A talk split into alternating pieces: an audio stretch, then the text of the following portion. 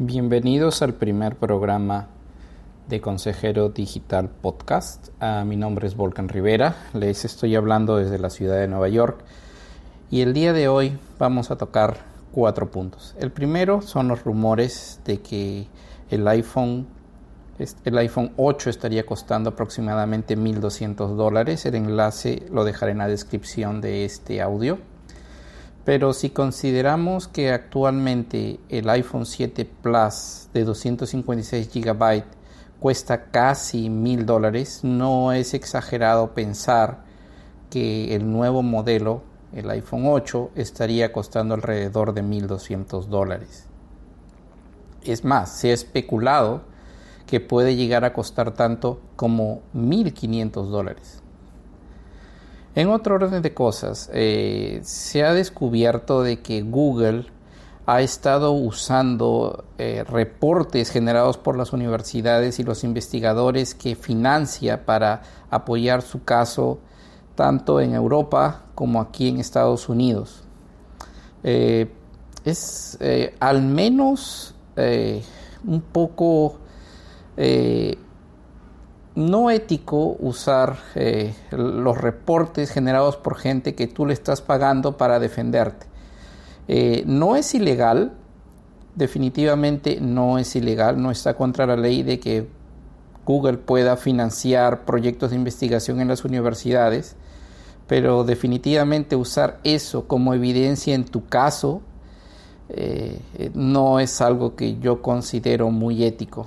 Eh, Parece que la gente de Google se olvidó de ese famoso lema que usaban al principio de Don't Be Evil y realmente lo único que les interesa en estos momentos es continuar manteniendo su posición dominante y evadir impuestos y hacer lo mismo que puede hacer Microsoft o Apple.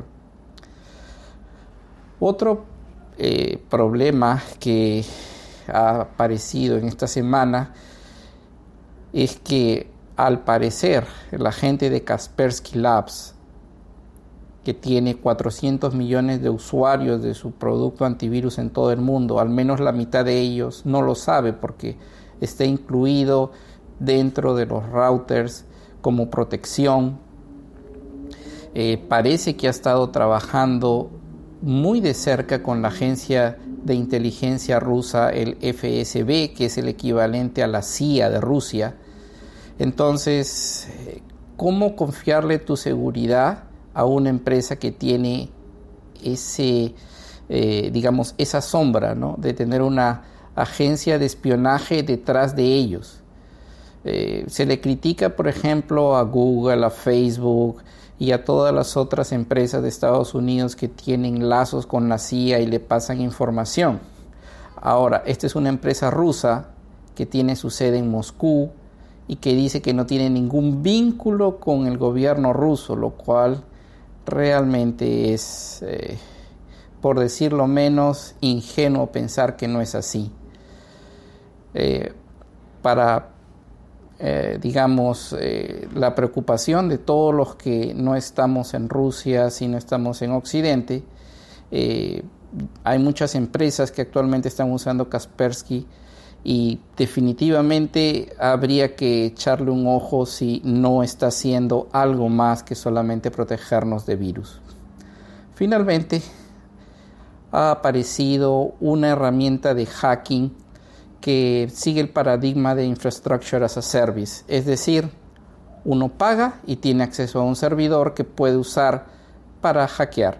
En este caso, el servicio es el de escanear por vulnerabilidades de inyección S Q L. Eh, este servicio o esta eh, herramienta de hacking se llama Katyusha Scanner.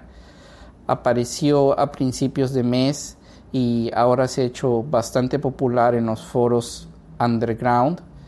Y es realmente fácil de usar. Uno solamente tiene que pagar doscientos dólares al mes y puede controlar este servidor desde la aplicación de mensajería instantánea Telegram. Uno le envía las consultas al servidor y recibe como resultado lo que uno necesita. Por ejemplo, uno puede iniciar ataques de fuerza bruta, puede buscar qué tipo de vulnerabilidades tiene un servidor web,